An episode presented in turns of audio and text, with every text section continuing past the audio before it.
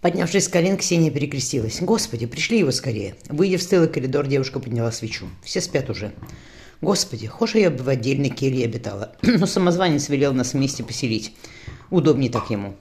Горько усмехнувшись, девушка пошла к жилым палатам. Из темной ниши выступила тень. Ксения, ранив свечу, приглушенно, приглушенно вскрикнула.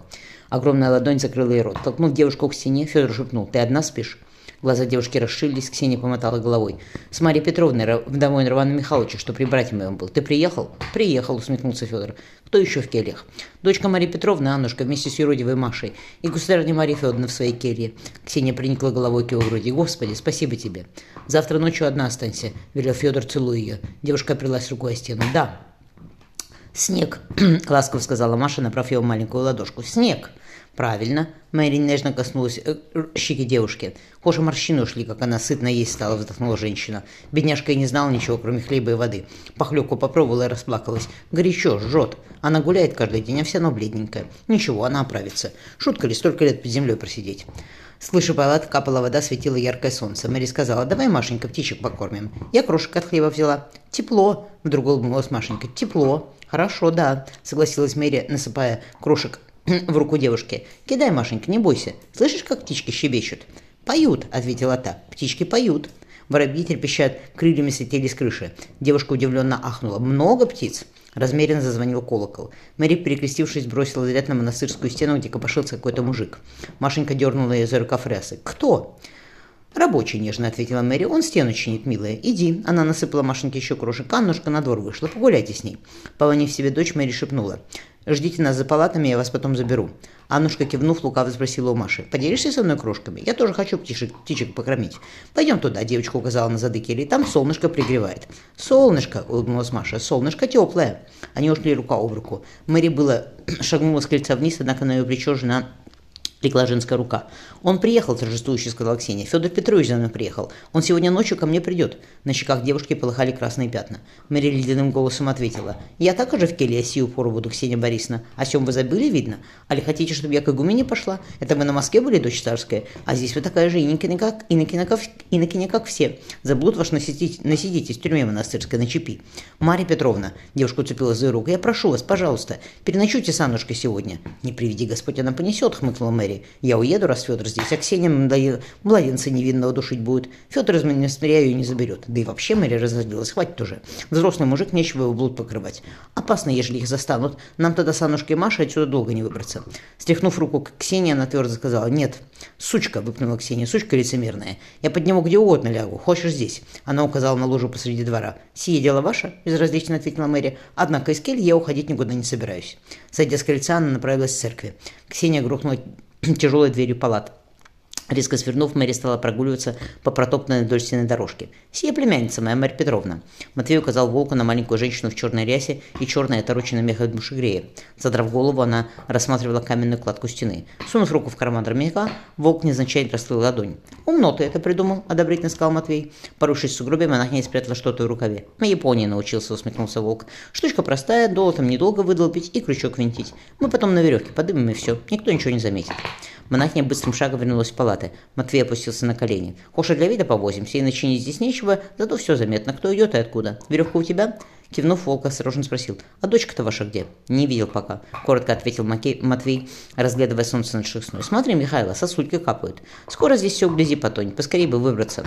Мы с тобой на закат пойдем, там реки строятся. Э, встроятся. Все быстрее. Вот она, Михаил размотал веревку. Прицепив к ней что-то, обогнув палаты, монахиня а, скрылась из вида. Под, поддев ногов, ногтем крышку, прочитав записку, Матвей побледнел. Бог потормошил его. «Что такое, Матвей Федорович?» Тот едва слышно вы, выматерился. «Господи, какой дурак!» – хмуро сказал Матвей. «Взрослый мужик, женатый, и туда же головой не думает». «Да что случилось-то?» – не понимаю, чем поинтересовался волк. Матвей сплюнул на крышу. «Племянник мой, блуд сюда блудить приехал, с той самой Ксенией Годуновой. Сегодня ночью навестить ее собирается, совсем ум потерял. Потерял. Ежели найдут его, Матвей указал на палаты, так нам ни Марию, ни дочь ни Машку мою век отсюда не вытащить. Он женат», – возмутился волк. «Как можно так с женой венчиной обходиться?» «Так и не пойдет он сегодня никуда», – обернулся Матвей. «Понял, Михайло? Хоша на пороге ляг, а что Федор его не приступил. Еще чего не хватает хватало из-за его дурости нам всем рисковать. Иди, он кивнул на лиса, обедать пора. А вы? Тронул его за плечо волк. Я здесь побуду. Матвей не, от... не отрывал взгляда от монастырского двора. Иди, Михаил, я спущусь потом. На белом снеге в снегу появились три черные фигуры. Сжав захватившие пальцы, Матвей прищурился. «Дочка!» Из-под ее постольника выбился золотистый локон. Мэри что-то сказала Маше. Робко подняв руку, девушка едва заметно помахала. Вспомнив записку, Матвей прошептал. «Не могу я уехать, ее не увидев. Тихо все сделаю, и не заметит никто». И наконец зашли в палаты, а Матвей спустился по лесам к трапезной. Ему снилась мощная река. Спустившись в серой воде, волк опустил руку в прозрачные волны, с шуршанием накатывающиеся, накатывающиеся на берег. Холодная, понял он, ровно как в Сибири. Нежные руки обняли его сзади, и женский голос шепнул «Хорошо здесь». «Хорошо», — согласился волк, целуя ладонь.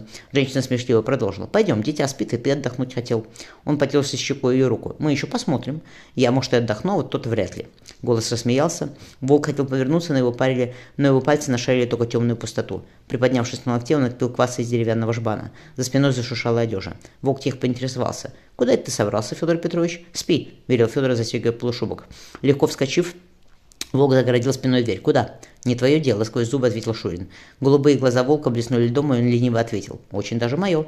Видно, что ты, Федор Петрович, в шайке никогда не работал. Коли я один на большую дорогу выхожу, так мне только перед собой и Господом Богом ответ держать. А коли с подельниками, так от них секретов быть не может. У кого появится, тому сразу горло перережут. Сама лично я и резал». Волк улыбнулся. «Здесь не шайка», — хмуро ответил Федор, засовывая в карман полушубка веревку. «Дело-то одно делаем», — Волк шагнул к нему. «Ты слышал, небось, как, французские, как французы говорят? Юн пуртуа, туа пурюн». Ложись, Федор Петрович, тебе завтра еще в Кириллов ехать за ведром водки, чтобы следующей ночью здесь все перепились. Еще всякая шваль мне указывать будет, пробормотал Федор. Язык прикуси, посоветовал ему волк. Я тебя сейчас жалею, потому как ты мне родственник. Был бы не одай, так, так я бы уже кишки твои ногами растоптал. Сядь, он указал на нары. Федор выматерился сквозь зубы, но повиновался. Хорошо, кивнул волк. И запомни, Федор Петрович, что от Писания сказано. Берегите дух ваш, и никто не поступай вероломно против жены юности своей. Даже в темноте было заметно, как покраснел Федор. Стыдно, протянул волк. Оно и славно. Может, разум у тебя в голове появится. А то четвертый десяток тебе пошел, у тебя жена и детка, и ты блудить собрался. А ты что за поп? Зло спросил Федор. Всякий ублюдок будет мне. Он схватился за разбитый нос. «Я в браке венчанном рожден», — холодно сказал волк. «Предков своих до государя Ивана Калиты знаю поименно. Они все ворами были, также убийцами». Подув на костяшки, а, он добавил. «Не мерься со мной кровью, Федор Петрович, не дорос ты до сего, Шурин. А полоснись из ведра и спи. Завтра ночью нам работать предстоит». Кинув полушубок на каменный пол, волк устроился у двери. «Я здесь побуду. Коли выйти вздумаешь», он усмехнулся. «Так я тебе сегодня советую, Федор Петрович. Пока по-родственному не советую. По-дружески». Вор широко сладко зевнул. Федор выругался, исчезая в темноте подвала. Плеснула вода, заскрипели нары. Волк закинул руки за голову. Одним щелчком с таких спесь, спесь. Как можно Лизавету Петровну обманывать? Она его любит, заботится, только на него и смотрит. И детки у них хорошие. Что же это за река? Вроде Сибирь, но не похоже, теплее. Красиво там, спокойно. Пусть Господь опять на эту женщину покажет, кто бы она ни была. Задремывая, волк понял, что улыбается. Закрыв за собой дверь Келли дочери, Мэри тихо сказала, «Аннушка, сбирайся к ночи. Волосы потом, потом отстрижем. Машенька где?» Девушка, девочка присела на лавку рядом с матерью. «В церкви. Мамочка, мы к бабушке поедем?» «К бабушке, к дедушке Вильяму, ко всей семье нашей». Мэри погладила дочь по голове. «Вернемся и поедем на север, на Туберленд, в имени папы. Там теперь все свое, твое, Энни, и титул тоже». «Если бы папа был жив, горько вздохнула девушка, я так по нему скучаю. Я даже просыпаюсь и думаю, что утром встану и его увижу. Но потом вспоминаю, что его больше нет». Голос Энни задрожал. Мать ласково сказала. «В Новых Холмогорах есть английский свящ... англиканский священник. Мы помолимся с ним за душу папы. Скорей бы». Энни взглянула на мать отцовскими серыми глазами. «Надоел мне, Ладан. Я домой хочу, в Англию. Буду собираться». Она легко вскочила, вскочила с лавки. Мэри хмыкнула. «Ровно я в ее годы, чистый мальчишка. Оденемся в армяки и шаровары, и никто ничего не заподозрит. С лошадьми Энни хорошо управляется. Хоть бы Маша коней не испугалась, хотя она их уже видела». Зайдя в домовую церковь, церк... церковь Мэри опустилась на колени перед образом Спаса рядом с Машей. Взяв руку девушки, она шепнула. «Ночью мы уедем, Машенька. Батюшка твой здесь. Помнишь, я тебе показывала его?» Васильковые глаза Глаза девушки играли золотом в отцветах огня свечей. «Батюшка», — нежно сказала Маша. «Мамы нет, батюшка есть». Маша вопросительно спросила, склонила голову. «Молодец, молодец». Мэри поцеловала ее в лоб. «Ты длинные слова говоришь и бойко как. Все будет хорошо. Беги, Аннушка убирается, помоги ей». Посмотрев вслед хрупкой фигурки, Мэри вздохнула. Что смогли, так то и сделали. Она ровно ребенок, и не взрослее уж и то 9 лет всего. Ладно, женщина пошла к своей келье. Вернемся в Англию и заживем с Энни вдвоем. Хотя можно и поработать где-нибудь. Посмотрим, как все сложится. Толкнув дверь, Мэри сухо заметила. Когда сим занимаетесь, Ксения Борисовна, так засов опускайте. Я хоть вас во всяких положениях видела, а все равно не вместно сие. Оправив рясу, Ксения потянула на себя одеяло. Вы, Мария Петровна, от зависти злобствуете, потому что у вас мужика нет. Я бы на вашем месте пошла к строителям, что стену чинит. Покажите им задницу. Может и спустится, то польстится. Хотя на вашу худобу мало охотников найдется. Однако, хожет, однако может, мягче станете, станете немного. Повернувшись к стене, Девушка закусила пальцы. «Все равно он придет», – страстно пожелала Ксения. «Сейчас не смог, так все равно вернется и придет. Я буду ждать, потому что кроме него мне никто не нужен. Потом самозванца скинут, и мы заживем вместе. Грех смерти человеку желать. Но ежели с женой во что случится, так мы обвенчаемся. Детей ему рожут. Рожу». Девушка услышала голос Мэри. «Я вам отвар сделала, выпейте». «Не буду», – помотала головой Ксения. «Не хочу. На все воля Божья». «Сие на случай, ежели к вам Федор Петрович придет», – усмехнулась Мэри. «За сей отвар вы меня поблагодарите. Кое женщина его выпьет, да та еще горячей становится. Я сегодня в келью Аннушки переночую. Ксения жадно схватилась за кружку. Мэри незаметно хмыкнула. Куда еще горячей?